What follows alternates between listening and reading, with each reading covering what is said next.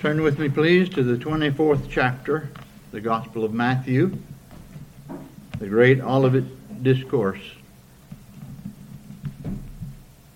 The Lord Jesus Christ had, of course, left Jerusalem and the temple and left it desolate, as he said.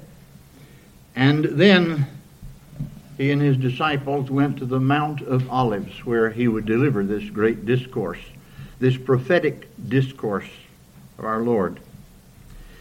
He warned them that as they had asked him when he would come, when the temple would be destroyed, when also he would come as the Messiah, as the Christ, as the King, when that would take place, he told them not to be deceived, not to be misled by the signs of nation against nation and wars and so forth and calamities in the world. Warned them that they would be persecuted, that they would suffer for his name's sake, and told them that the one thing that would take place before he comes again the second time would be the universal preaching of the gospel to all nations. He shall gather all of his elect scattered in every nation in the world before he comes. This morning, we look into Matthew chapter 24. We're going to read verses 22 through 31. Our text, particularly for exposition, will be verses 15 through 22, but we read from 15 through 31. Matthew chapter 24, beginning at verse 15. When you therefore shall see the abomination of desolation spoken of by Daniel the prophet, stand in the holy place. Whoso readeth, let him understand. Then let them which be in Judea flee into the mountains. Let him which is on the housetop not come down to take anything out of his house Neither let him which is in the field return back to take his clothes. And woe unto them that are with child, and to them that give suck in those days. But pray ye that your flight be not in the winter, neither on the Sabbath day. For then shall be great tribulation, such as was not since the beginning of the world to this time, no, nor sh- uh, ever shall be. And except those days should be shortened, there should no flesh be saved. But for the elect's sake, those days shall be shortened. Then if any man shall say unto you, Lo, here is Christ, or there, believe it not. For there shall arise false Christ and false prophets, and shall show great signs and wonders, insomuch that if it were possible, they shall deceive the very elect. Behold, I have told you before. Wherefore, if they shall say unto you, Behold, he is in the desert, go not forth. Behold, he is in the secret chambers, believe it not. For as the lightning cometh out of the west and shineth even unto the east, so shall also the coming of the Son of Man be. For wheresoever the carcass is, there will the eagles be gathered together. Immediately after the tribulation of those days, shall the sun be darkened, and the moon shall not give her light, and the stars shall fall from heaven, and the powers of the heaven shall be shaken. And then shall appear the sign of the Son of Man in heaven. And then shall all the tribes of the earth mourn, and they shall see the Son of Man coming in the clouds of heaven with power and great glory. And he shall send his angels with a great sound of a trumpet and they shall gather together his elect from the four winds, from one end of heaven to the other. Shortly before this time, the Lord's disciples heard him declare to the Jewish nation, Your house is left unto you desolate. Because he who is rejected by them he who was the true king, Messiah, who was the very reason for that temple, had left it, He was the whole reason that temple came into being. He was the whole reason for the tabernacle of old and the temple of old, and its ceremonies and what it pointed to, and its sacrifices. But it was not only that he bodily left the temple, he left it emptied then. Its purpose is over, complete. Then he declared that they would not see him again until the time would come when they would say, Blessed is he that cometh in the name of the Lord, an acknowledgement of him as the true Messiah, as the Christ and Lord indeed.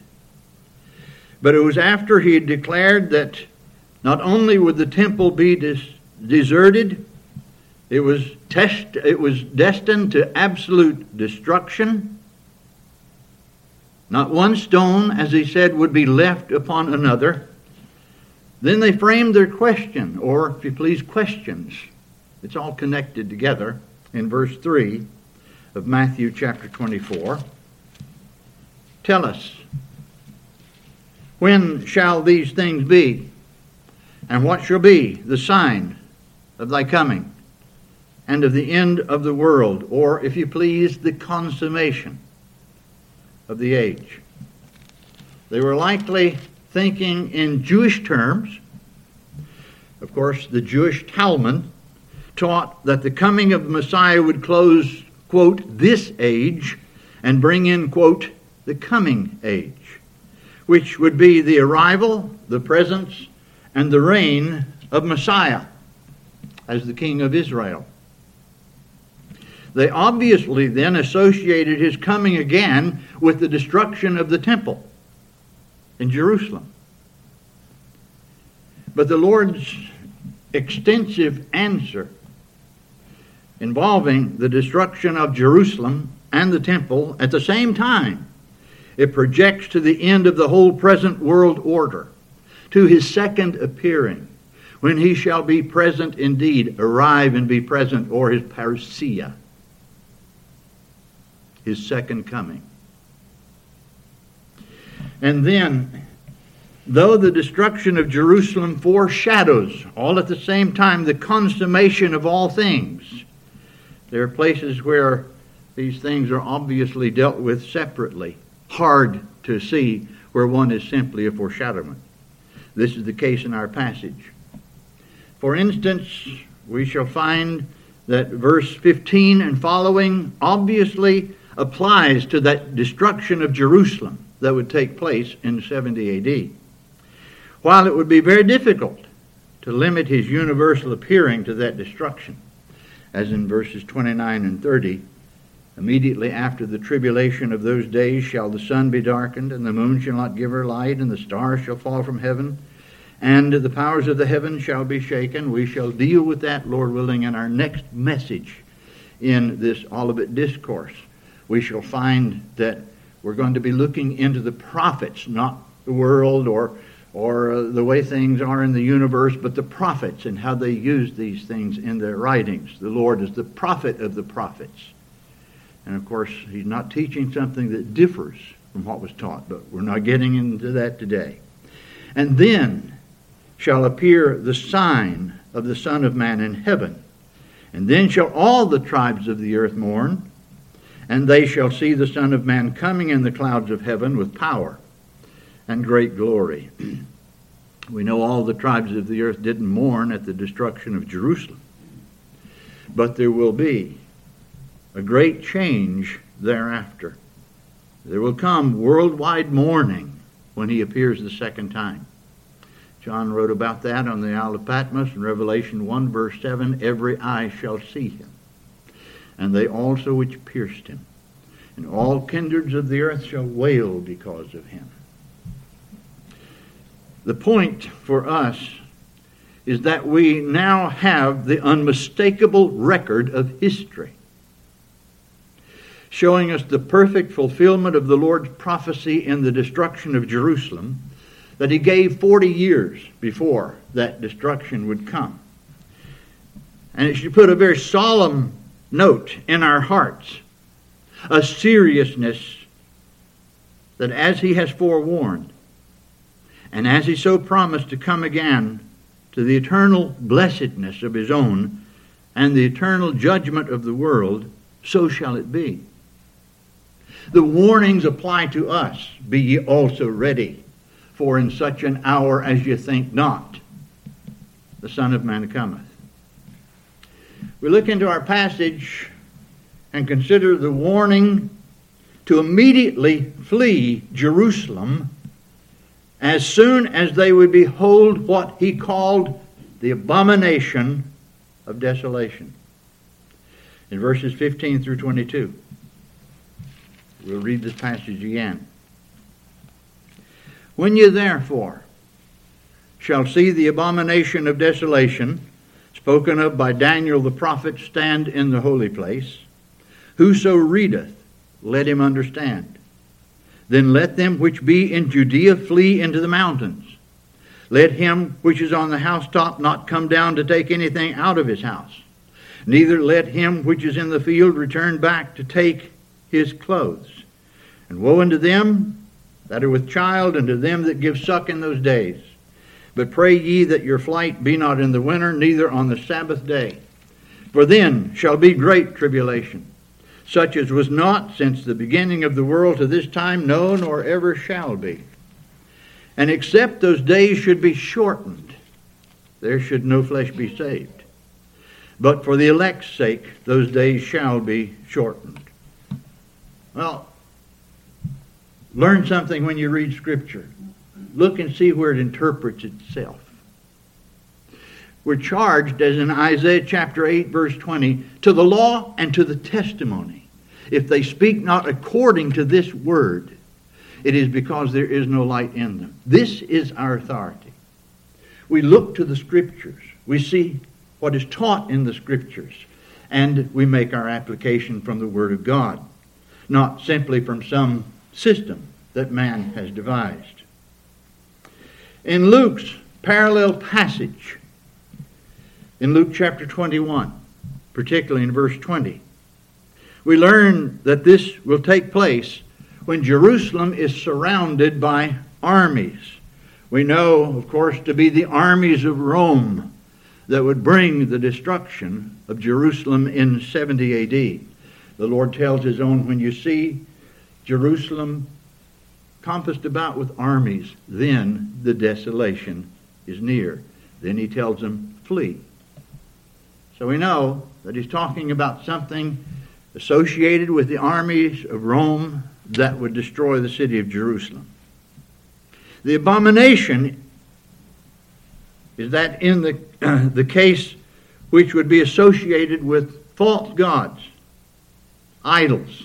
That's what abomination is used for, when it's associated with that which is falsely concerning God or false gods. Anything or any image that takes the place of or distorts the knowledge and the worship of the one true God, that is abominable sacrilege, if you please. And we learn from history what this abomination was. Prophecy, like history, sometimes has more than one fulfillment, of course, as we know, even as we find it here in the Olivet Discourse. Daniel the prophet had prophesied of a coming abomination that maketh desolate. Well, you, you can turn back to Daniel if you can find that very quickly. And in the book of Daniel, you'll find in uh, chapter 10 of Daniel and verse 31. I'll give you about two seconds to find it. Daniel chapter 10 and verse 31. Wait a minute. I must have the maybe I've got the wrong I've got the wrong reference written down. Uh, well, chapter 12, verse 11. In chapter 12, verse 11, and from that time that the daily sacrifice shall be taken away, and the abomination that maketh desolate set up, there shall be a thousand two hundred and ninety days. Now, this prophecy had what we might call a preliminary fulfillment in the interbiblical period, in the time between Malachi and Matthew, in that period when divine communication had ceased until the coming of John the Baptist. In that preliminary period, there was a man, a Greek Hellenistic king, and his name was Antiochus Epiphanes. What he did during that time was to desecrate the temple, the house of God. He erected over the altar of burnt offering a heathen altar, a desecration. But Daniel, of course, not only prophesied of that, he prophesied of a desolation that would come after the coming of the Messiah. You're going to have to follow me. If you're going to be part of this ministry, it requires something. It requires an entrance into the study, and it's not something that is going to be lazily done. You have to follow it, and follow it very carefully. So, again, Daniel had also prophesied of the desolation that would come, but would come after Messiah would come. When he would be, as he says in Daniel 9, cut off, but not for himself. When he would come to die for the sins of his people. This would involve afterward an overspreading of abominations, as in Daniel chapter 9 and in verses 26 and 27. The 70 week prophecy, which 490 years. It's an amazing prophecy. We're not going to go into this prophecy, but it brings us all the way to the coming of Messiah, his being cut off in this last week of this year and uh, uh, this period and what would happen thereafter. So in Daniel chapter 9, in verses 26 and 27, and after three score and two weeks shall Messiah be cut off, but not for himself. And the people of the prince that shall come shall destroy the city and the sanctuary. We know that to be Titus, the Roman general and the end thereof shall be with the flood, and unto the end of the war desolations are determined. And he shall confirm the covenant with money, many for one week, and in the midst of the week he shall cause the sacrifice and the oblation to cease. That's exactly what happened when Christ came and offered himself as the one sacrifice that did away with all Old Testament sacrifices. And for the overspreading of abominations he shall make it desolate even until the consummation, and that determined shall be poured upon the desolate. We don't have time. We'd keep you here way too long if we tried to expound these prophecies, but I bring it in because it has reference to what the Lord is speaking of the abomination of desolation. The, war, the Lord Himself forewarns believers to flee the city of Jerusalem and Judea. Immediately upon seeing this abomination because it would quickly be followed by the destruction of the city. When the Roman army came to Jerusalem, they would come bearing standards before their armies. That standard had a large brazen eagle on the top of it. Below that eagle was a bust of Caesar commanded to be worshipped. He was commanded to be worshiped as a god. This would be an abomination to the Jews.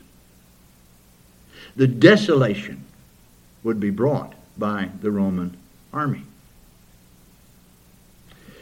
This judgment, this horrendous judgment that would come on Jerusalem, was not for believers. As far as we know, no believer would perish in that. It was not for them. It was for those who cried, We will not have this man to reign over us. And his blood be on us and on our children. That's horrendous, what they said. And those who would finally cry, Crucify him. Spurgeon rightly observed never did any other people invoke such an awful curse upon themselves. And upon no other nation did such a judgment ever fall. We can go into what happened. We mentioned last time they ran out of wood crucifying the Jews. The Jews turned on each other. They killed each other. There was terrible famine. Many of them were sold into slavery for next to nothing, valueless. It's incredible what happened. Much, much more. In Jerusalem in 70 AD. Before the awful judgment of the world that shall come. It is coming before the awful judgment of the world when, as in chapter 25, verse 31, when the Son of Man shall come in his glory and be seated upon the throne of his glory, all of his own will be delivered, saved, shall be safely gathered unto him. But then it'll be too late for sinners. Too late. That's a horrible word, isn't it? Too late for sinners then. Too late to call upon him in faith. Rather, as we read in Revelation chapter 6, call upon the rocks and the hills to, quote, hide us from the face of him that sitteth upon the throne and from the wrath of the Lamb. Blessed are those. Blessed those who before fled for refuge to lay hold upon the hope set before them. Those who before fled as poor, needy sinners to Christ alone, to believe the gospel they heard. Only those who before, by sovereign grace, have counted the cost forsaken the world and all in it to believe, to come and follow Christ. Only they shall be in that company that shall escape what the Scriptures call the wrath to come. In 1 Thessalonians 1, verse 10.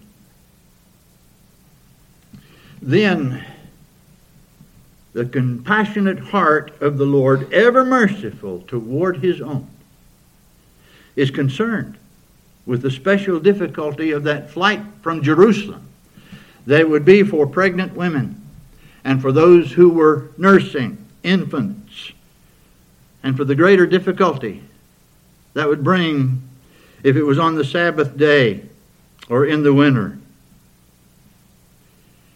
You see, they would be fleeing on foot. Winter would be especially difficult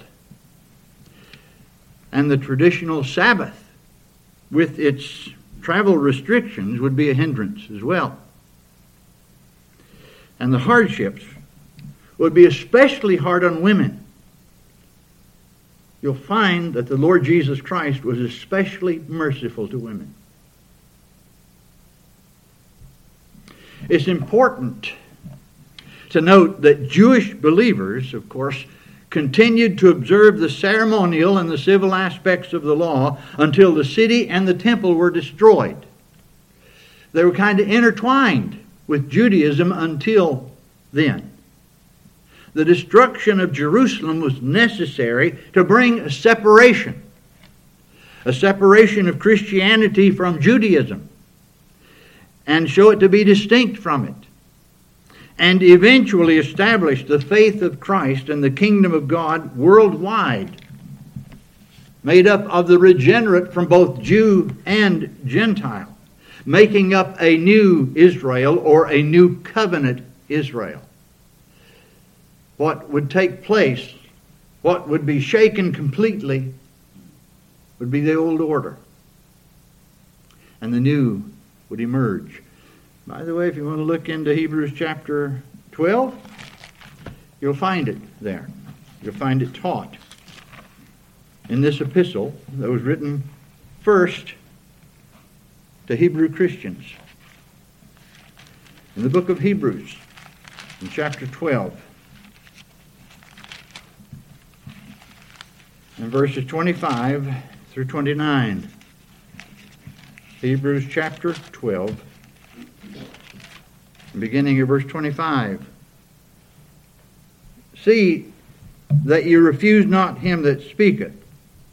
For if they escape not who refused him that spake on earth, speaking of Moses, much more shall we not escape if we turn away from him that speaketh from heaven, our Lord himself, whose voice then shook the earth when we go further in our study, we're going to deal with what shaking means in prophetic scripture, in various prophecies. Well, we'll give you a hint, maybe more than a hint. It's the complete removal of an old order and the establishment of a new order. It is with the figures of the sun, the moon, the stars, and so forth, and they're, they're the falling to the earth sometimes, of course, which we know in the other prophets they have a fulfillment already taken place and a final fulfillment, of course, with the coming of Christ, but I hope that'll whet your appetite. But we're going to look into the Scripture for our teaching. Only the Scripture for our teaching. This shaking, whose voice then shook the earth, but now he hath promised, saying, Yet once more, drawing from the prophecy of Haggai. Yet once more, not two more, not three more, once more I shake not the earth only, but also heaven.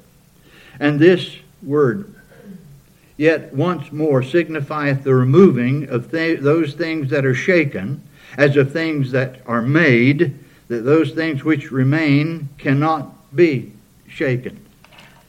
Wherefore we, receiving a kingdom which cannot be moved, let us have grace, whereby we may serve God acceptably with reverence and godly fear for our God is a consuming fire. What God established in Christianity, the biblical Christianity, was that which would be final.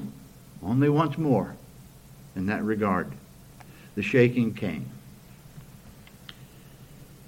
But we take special note that the Lord instructed believers to pray that their flight would not have to be in the winter or on the Sabbath day. We read in Matthew chapter 24 and in verse 20. But pray. Pray that your flight be not in the winter, nor on the Sabbath day.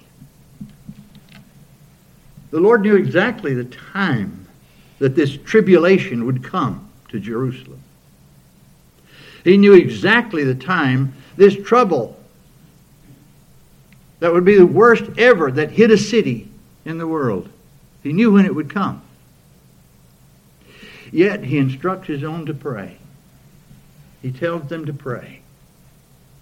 We are to pray. He ordained it. It's part of his ordination.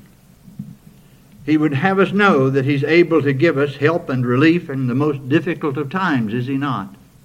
If we by faith make use of what He has taught us, we have not an high priest which cannot be touched with the feeling of our infirmities, but was in all points tempted, like as we are yet without sin. Let us therefore come boldly unto the throne of grace, that we may obtain mercy and find grace to help in time of need.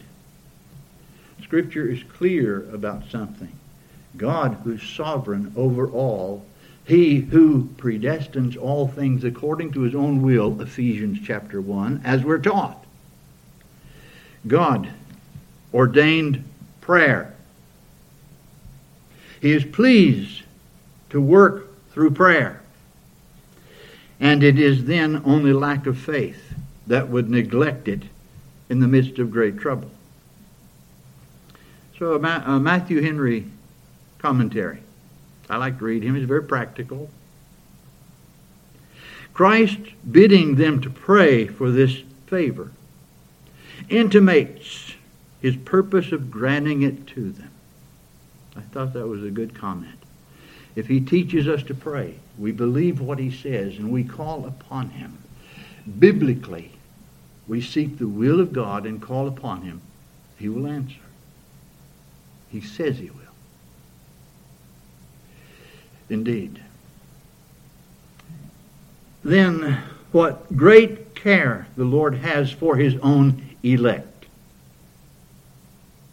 What great care for those chosen and given to him by the Father. Sinners. Sinners that would no more worthy than those who would be destroyed in themselves.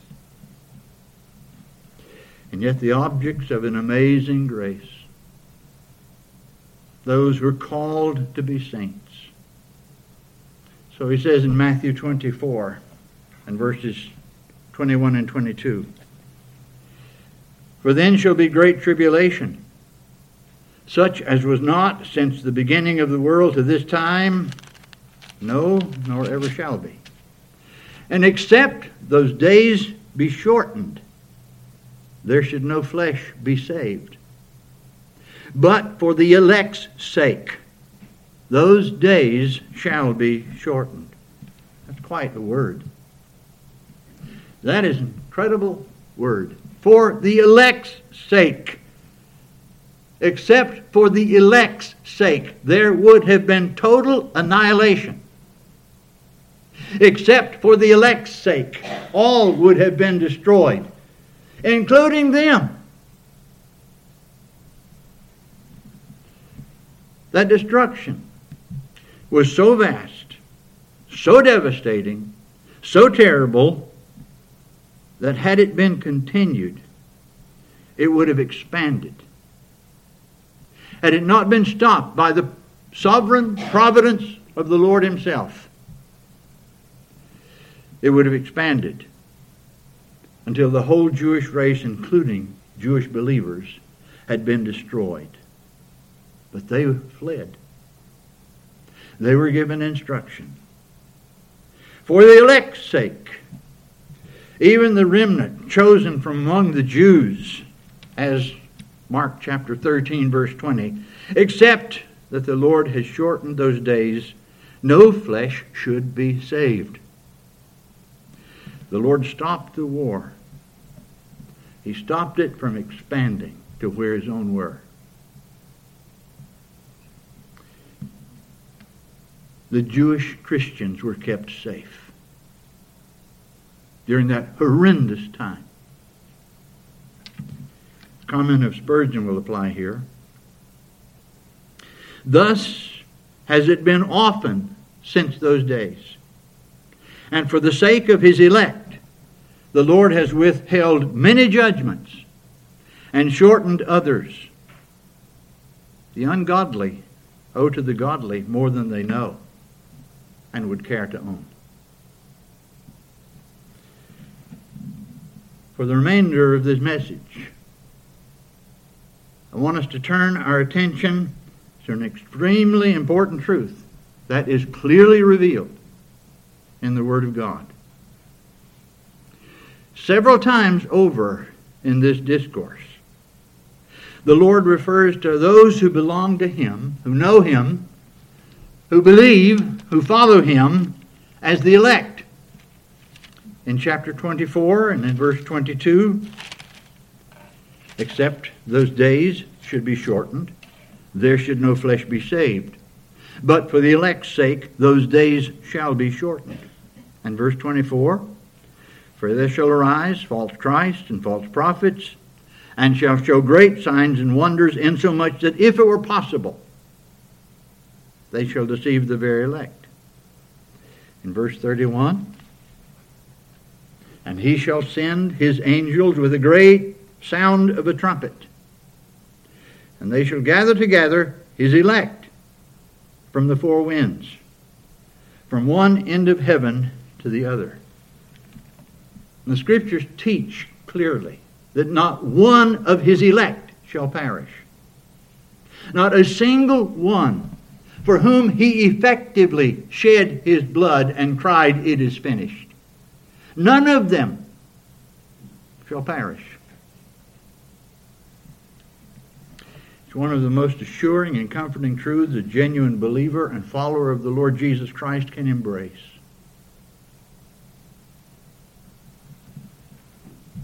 The elect are referred to in Scripture as here simply the elect. Other places, the elect of God. Other places, the election of grace.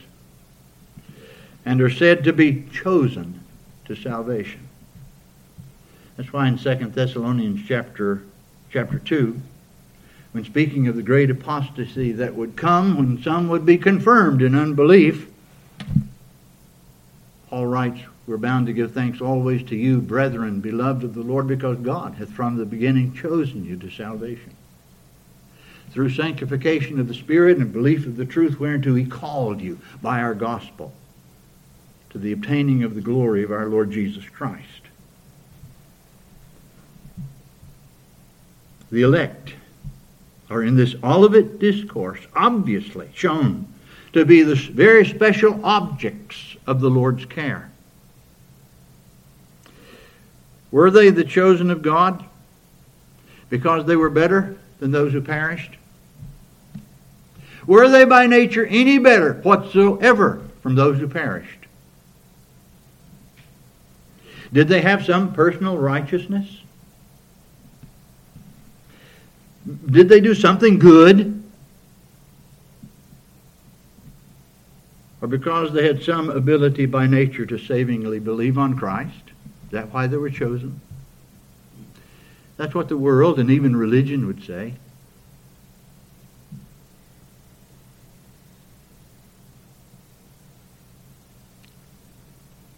Reminds me of the sound of music. When Maria cries I must have done something good to get. Well, that's pretty much the, the sentiment of religion, apart from truth. The point is, did God choose them because of something good he saw in them that they had, that others didn't have? Actually, it is taught in the very Word of God it could not be plainer taught that this election took place long before the chosen had done anything whatsoever, either good or bad. It took place before God ever said, Let there be light. It took place in eternity. As Paul writes to the Ephesians, Blessed be the God and Father of our Lord Jesus Christ who hath blessed us with all spiritual blessings in Christ, according as he hath chosen us in him before the foundation of the world, that we should be holy and without blame before him in love, having predestinated us unto the adoption of children by Jesus Christ to himself according to the good pleasure of his will. He says, He hath made us accepted in the beloved. And it's all only to the praise of the glory of His grace. I don't comprehend fully. I can't comprehend how God would choose a wretch like me, a sinner, unworthy of anything good from Him, no better, worse feeling than many in the world, but His election is incredible. It proceeds from His will. It does not respect who we are, what we've done, or what we could do. It is sovereign election, taught clearly. In the case of Isaac and Esau, it's even emphasized. You look in Romans 9, if you look into Romans chapter 9, verses 9 through 13,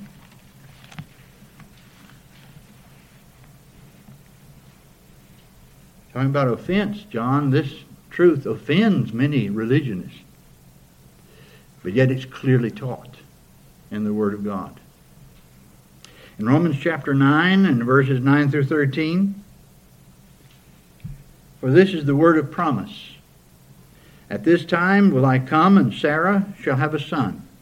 And not only this, but when Rebekah also had conceived by one, even by our father Isaac, for the children, being not yet born, neither having done any good or evil, that the purpose of God according to election might stand, not of works, but of him that calleth. It was said unto her, The elder shall serve the younger. As it is written, Jacob have I loved, but Esau have I hated. Well, you have to struggle with that. I remember my dear friend Roger Lacking telling me that Rolfe Barnard, an old evangelist, had a great impact upon him. He uh, was in his hotel room. Evidently, he was speaking where Roger's dad was a pastor, also was pastoring at the time, and Roger was a very young man. He was in uh, college at the time. And he and a friend from the church went to talk with Rolfe Barnard. They'd heard this, some of these things. They'd never been taught them, never saw them. Opened the door, said Rolfe came to the door with tears in his eyes and his Bible open. They said, Something's real. this man's real. They opened Romans 9. They said, uh, Rolfe, tell us, teach us, what is here? What is this? What he said to them was simply bow. Bow. This is the Word of God. Bow. What you read here is true. Bow. That had a great impact upon them. And I can see why. They were struggling with it. Roger became, I guess, my dearest friend in the ministry and the one through whom God taught me the wonderful doctrines of grace. Far from having anything whatsoever good toward God. It's absolutely the opposite. You remember what Paul taught in Romans 3? What then are we better than they? No, and no wise. For we have before proved both Jews and Gentiles that they're all under sin. As it is written, there's none righteous, no, not one. There's none that understandeth, there's none that seeketh after God. Draws from Psalm 14. They are all gone out of the way.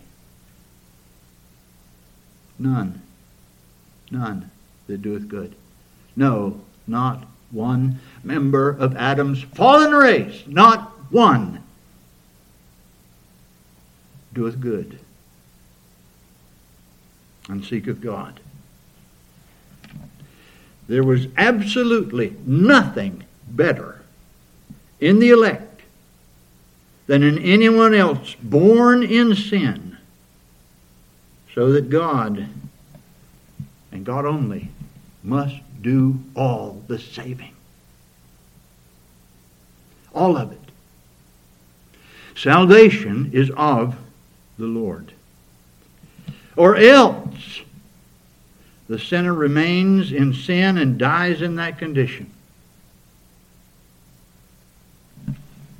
That's why that passage is so important in Ephesians 2. You hath he quickened, who were dead in trespasses and sins. That's a sovereign act of God in giving regeneration, new life. You hath he quickened, who were dead in trespasses and sins. You tell me what a dead person can do. Bob and Carol own two funeral homes. Do you ever see a dead person ever get out of the casket? Did they ever wave and say, Hi, Carol? What would you have done if they did? But anyway, that's no. A dead person can do absolutely nothing. Nothing. Can make no move toward the true knowledge of God can have no real knowledge. Become religious. But they're dead. Dead in sins and trespasses. Dead toward God. Alive toward the world. Alive toward the flesh. Alive toward pleasures in this world, but no knowledge of God in truth.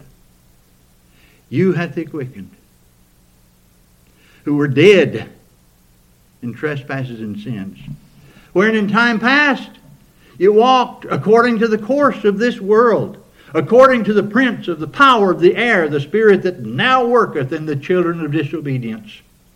Among whom also we all had our conversation. We all lived in this same realm in time past, in the lust of the flesh, fulfilling the desires of the flesh and of the mind, and were by nature the children of wrath, even as others. There was no difference. Where did it come from? Where's the difference come from? But God. But God, who is rich in mercy for his great love, wherewith he hath loved us, even when we were dead in sins, hath quickened us together with Christ. By grace you're saved. Then, if by God's grace alone, sovereign grace, free grace, as a vile sinner, if you've seen the Lord Jesus Christ alone as the only one who could save you from sin, and your heart has been drawn and you've called upon him and you've come to him, and you rejoice that he promised to receive you, your salvation then can only be to the praise of the glory of his grace you never would have had it not been his sovereign will. He loved you. With an everlasting love, chose you before the world began, called you by his gospel, gave you life that you did not deserve. One of these days, somebody's going to say amen.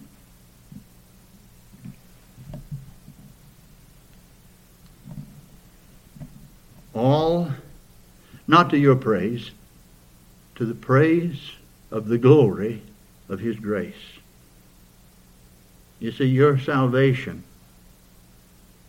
the reason for your salvation is God's free will, not yours. The elect were chosen before the world began, but it was a choosing unto salvation. Justification didn't come in eternity. Justification comes in time. Chosen to it unto salvation. But election is not salvation. Election is unto salvation. That's an important distinction to be made known and is known in Scripture. Salvation comes in the course of time. Yes, that faith comes from God. Yes, it was purposed from before the world began. But no one is saved except those who believe on the Lord Jesus Christ. He that believeth on the Son hath everlasting life. He that believeth not the Son shall not see life, but the wrath of God abideth on him. You come to Christ as a poor and needy sinner. You come unworthy. You come bringing nothing. You don't have anything to bring. You come conscious of your one true need to be delivered, to be made right with God, fully knowing that He, the Lord Jesus Christ, is the only one who can save you. Christ, Jesus, came into the world to save sinners. You trust Him. You trust Him because you hear and believe that He died in the sinner's place, in the sinner's stead. You rest in the great truth that indeed, looking to Him, trusting Him, you accept that your sins have been forever put away by the death of His cross and you rest in a love that cannot be denied because God has poured it out into your heart. God did that by His Holy Spirit. As we're taught clearly in Romans and chapter, uh, chapter 5 of Romans. The love of God is shed abroad in our hearts by the Holy Ghost which is given unto us. For when we were yet without strength, in due time Christ died for the ungodly. For scarcely for a righteous man will one die, yet peradventure for a good man some would even dare to die. But God commendeth his love toward us, in that while we were yet sinners, Christ died for us, and I don't ever want to get over that. How about you?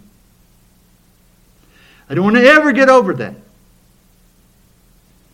the wondrousness of what God has done for a sinner like me, as wretched or more wretched than my fellows. and calling me by his grace. What a wondrous salvation. Then how blessed.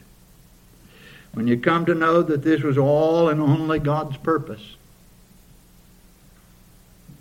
It was his purpose of grace, that alone, toward you.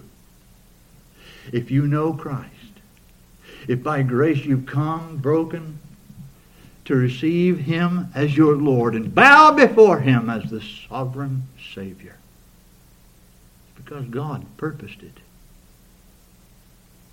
because God loved you before ever you were able to utter a word or even were in your mother's womb.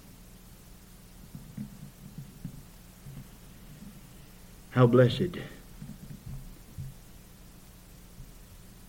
When you receive the gift of God's grace in His Son, and even the gift of faith to believe on Him. For by grace are you saved through faith and that not of yourselves. It is the gift of God, not of works, lest any man should boast. Then through Christ, no longer do you live unto yourself. If you live unto yourself, you've never been brought to Him. No longer do you live unto yourself. You live unto Him who died for you and rose again from the dead, and now lives to secure your salvation, your eternal salvation forever. It's in His hands. I'm glad. If it were in my hands for a minute, I'd make a mess of it. It's in His hands.